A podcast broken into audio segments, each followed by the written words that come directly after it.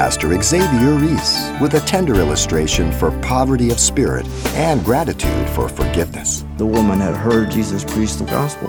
The Holy Spirit had illuminated, given understanding, conviction, and she made that decision and repented. So Jesus stated, Your faith has saved you. Go in peace. She made peace with God that surpasses all understanding, knowing she was one with God.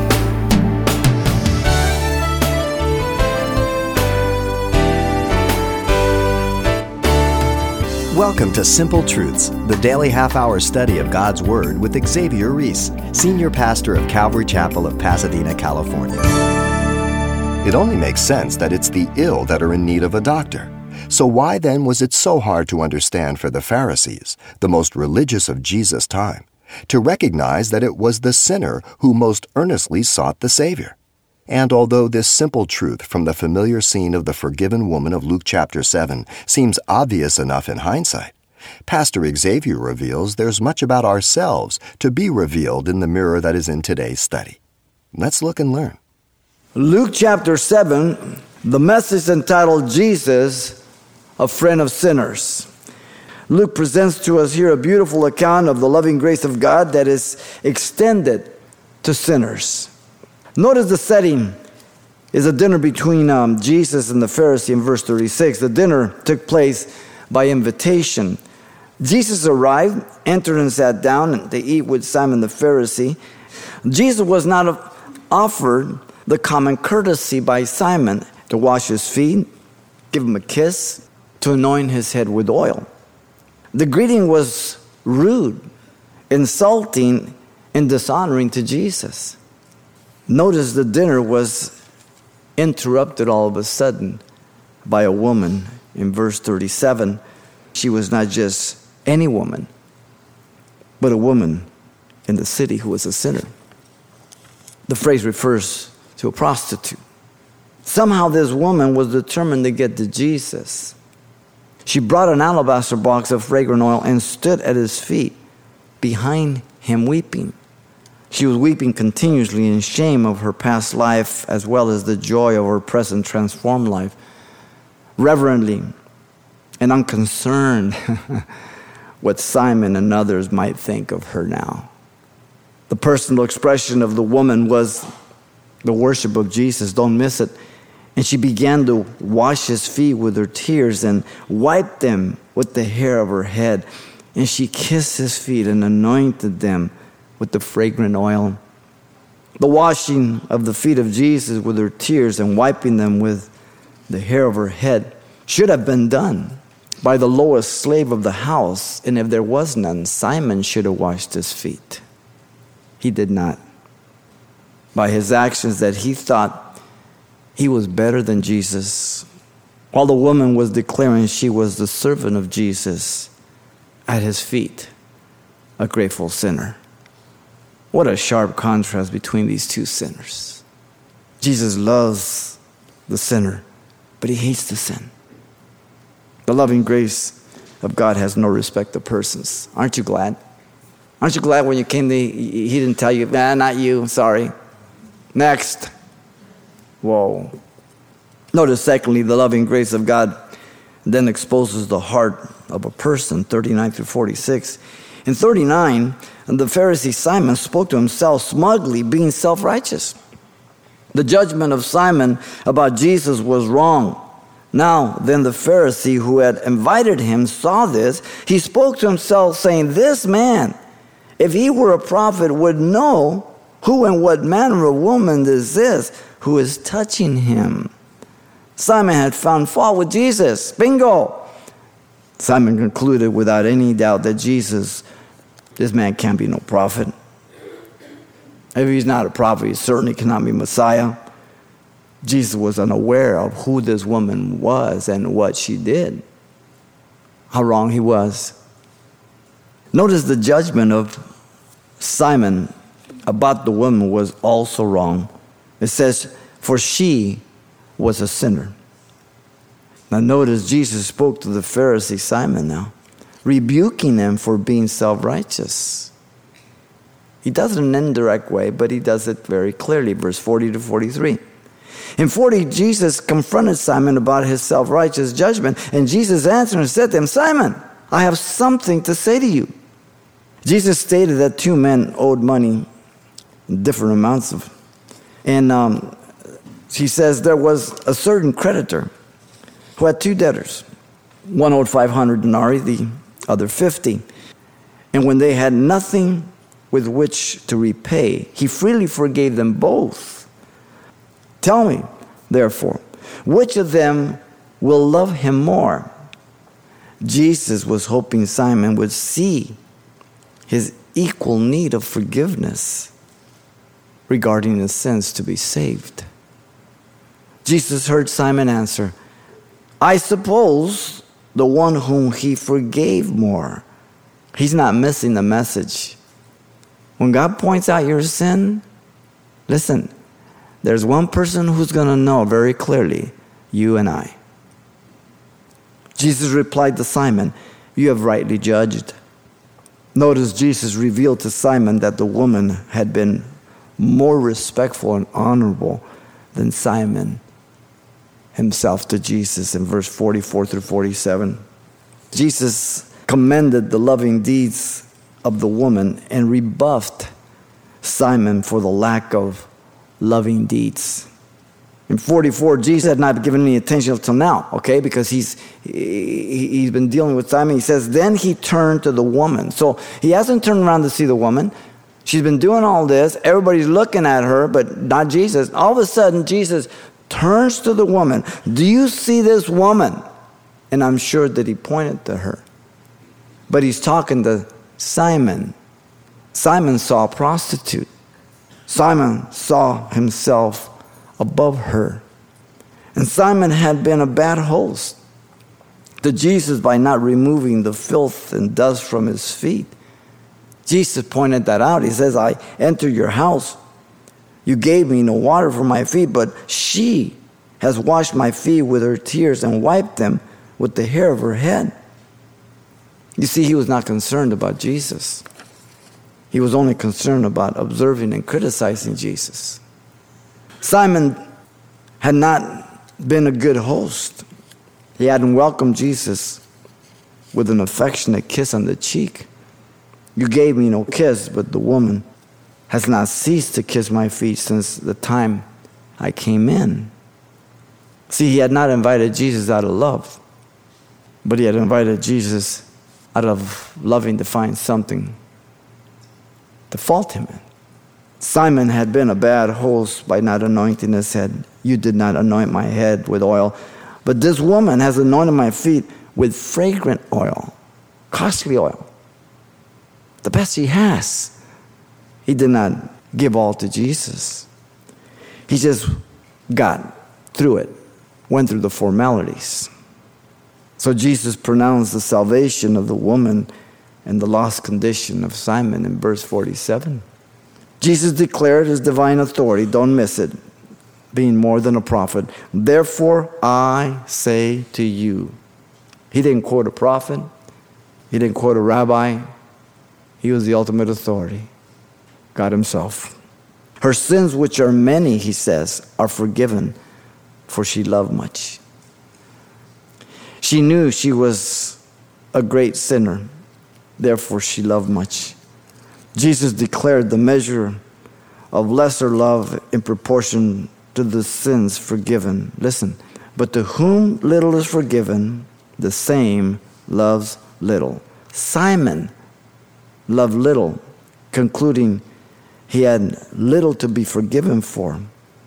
You see, our sin always looks uglier on someone else. I can understand why I did that.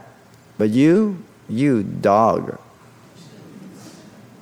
Jesus told an account the Pharisee stood and prayed with him thus with himself God, I thank you that I'm not like other men, extortioners, unjust, adulterers, or even as this tax collector. Probably pointing to him. I fast twice a week, I give tithes of all that I possess.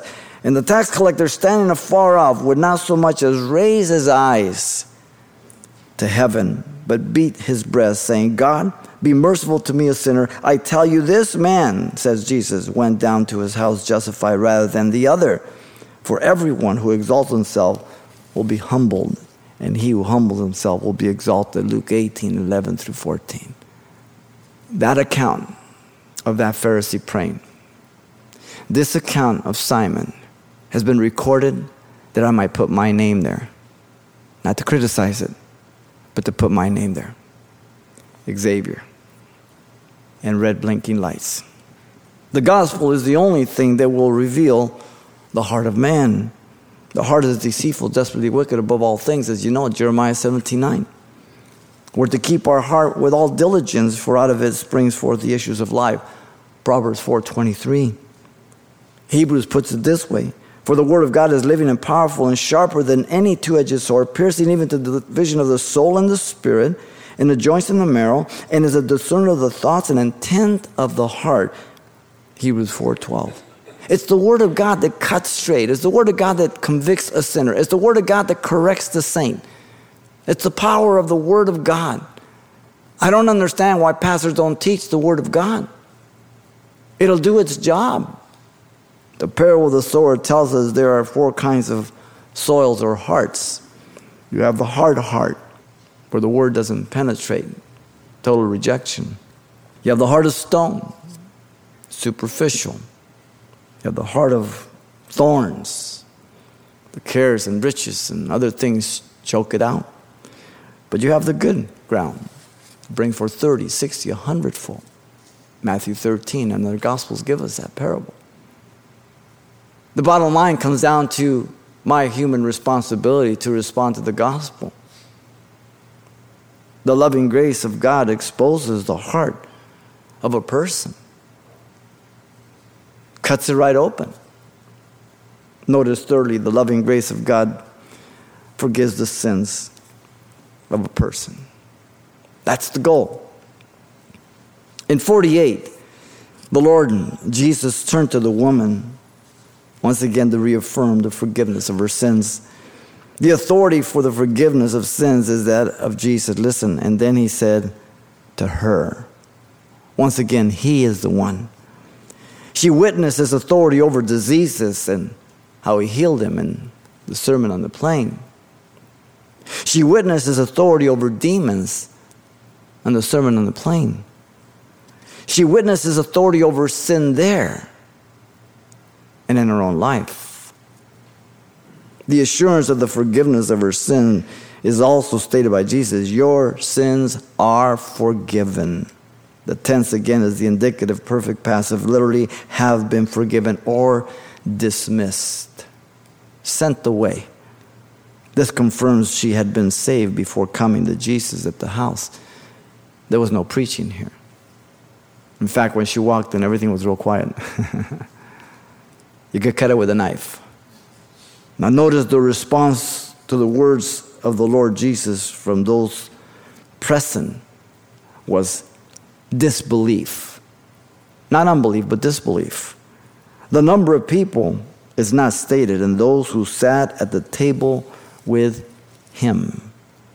Simon had invited others to come also and were reclining at the table through this whole ordeal, listening. These, without doubt, were equally there to find fault with Jesus.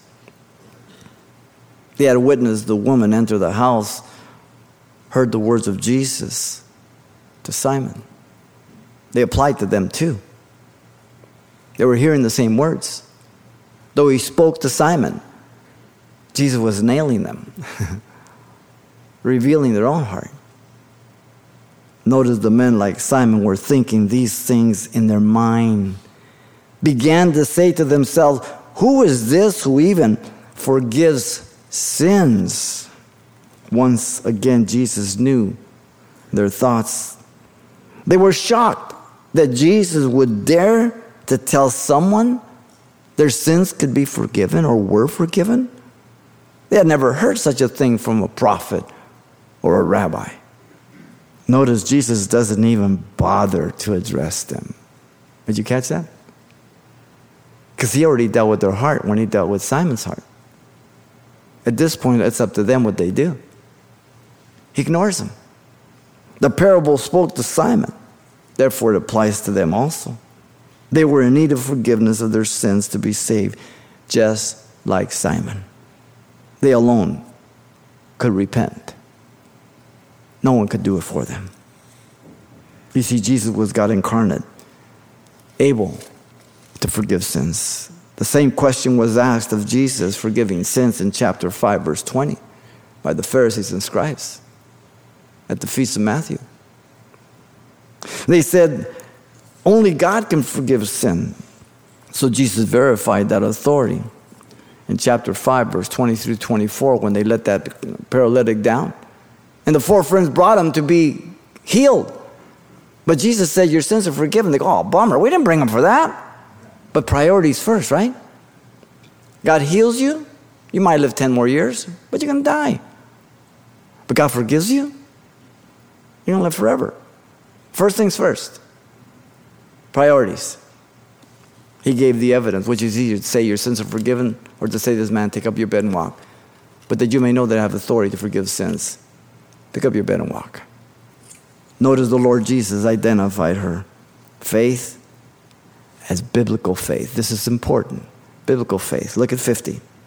Jesus stated she had responded to the gospel. Then he said to the woman, the woman had heard Jesus preach the gospel. The Holy Spirit had illuminated, gave an understanding, conviction, and she made that decision.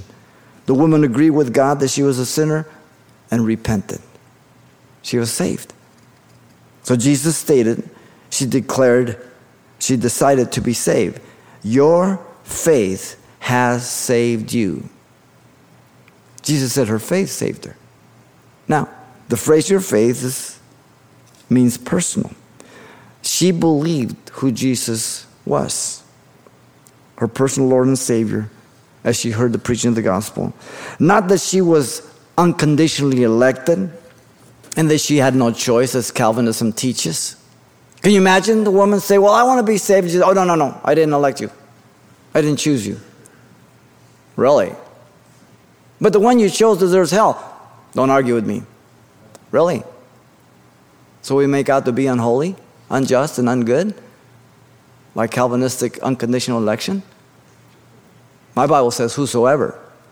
I presume you qualify. She simply believed in Jesus through the gospel. The gospel's real simple. We complicate it. What did she believe in faith? That Jesus was Messiah, the God man. That Jesus was the Lamb of God to take away the sins of the world. That Jesus alone could forgive her sin. That Jesus would, in fact, die and be risen from the dead to confirm that. And that Jesus alone could transform her heart from darkness to light. I presume you've experienced that also. Notice Jesus dismissed her then with his blessing. Go in peace. The word peace, Irene, we get the name Irene from it. It comes from the verb to join with the idea of something previously fractured or broken but now mended back together. When Adam blew it, he distanced man from his relationship with God.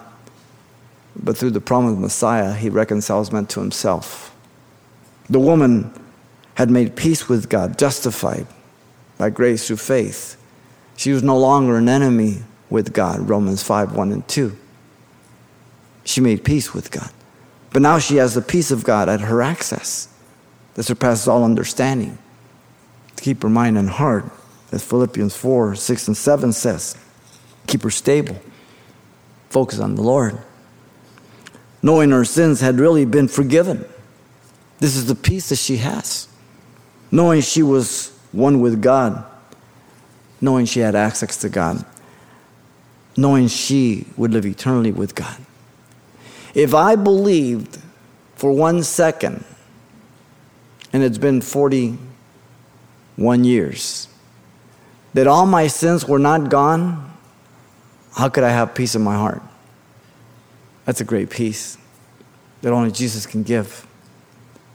And the evidence is that that repentance brought a change of life.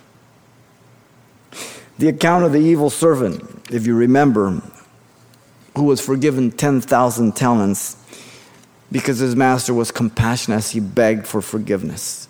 And then he went out and grabbed the fellow servant that owed him just a hundred denarii in Matthew 18. And the other servant who served with him saw what he did, and he went back to the master. And the master recalled and says, You evil servant, did I not forgive you all? And he cast him back in prison. Jesus gives the punchline at the end. He says, So my heavenly Father also will do to you if each of you, he's talking to Christians, from his heart does not forgive his brother his trespasses. Forgiveness and the lack thereof only hurts me. Unforgiveness has never hurt the person that I'm unforgiving. It hurts me in my relationship with Jesus Christ.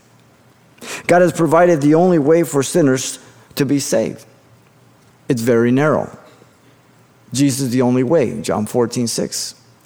Jesus is the only name, Acts 4, 12. Jesus is the only mediator, 1 Timothy 2, 5. The only way, the only name, the only mediator. Real narrow. God is very close minded about the way. Salvation is by the death and resurrection of Jesus Christ, not through works, not through deeds, not through ritual. Acts 4 2, Romans 1 4. You can go through all the epistles over and over again through the book of Acts, death and resurrection. The truth about our past sins is clearly stated also in Scripture, and we need to understand that, which will be the source of our peace, as I, I mentioned earlier. Uh, they are cast as far as east as the west, Psalm 103 12 says. Aren't you glad he didn't say north and south? You'd run into your sin. They're cast behind his back, Isaiah 38 17. When you go home, have your wife or husband put a piece of scotch tape between your shoulder blades and try to see if you can see it.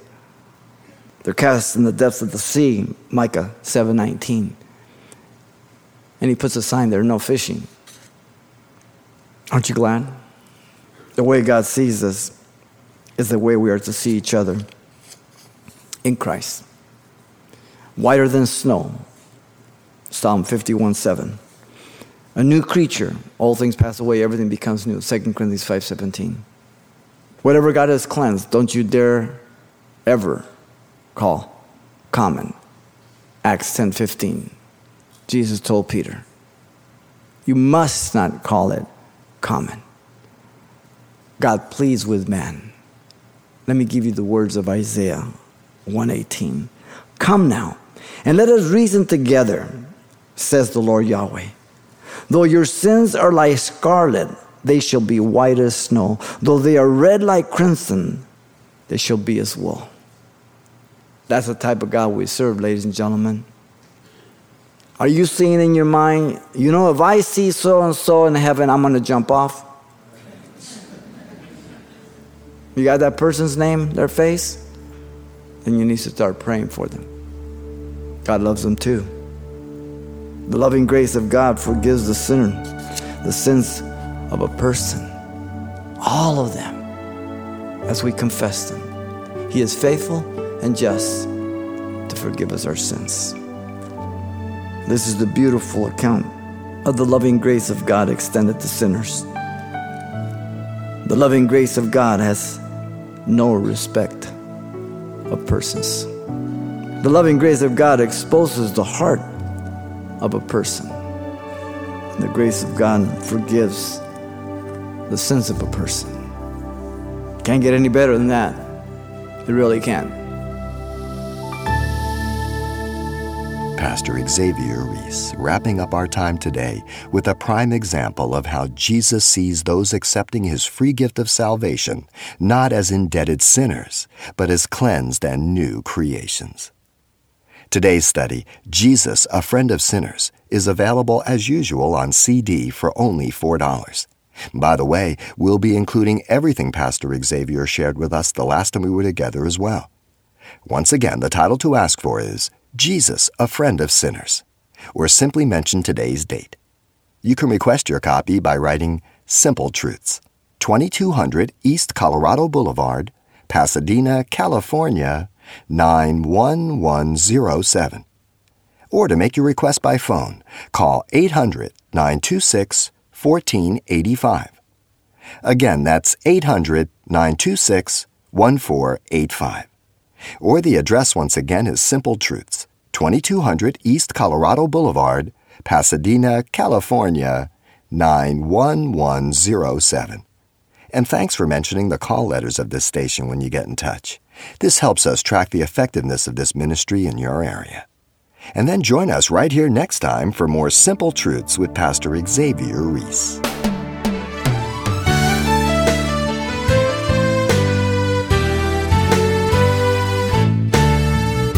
Simple Truths with Pastor Xavier Reese, a daily half hour broadcast, is a radio ministry of Calvary Chapel of Pasadena, California.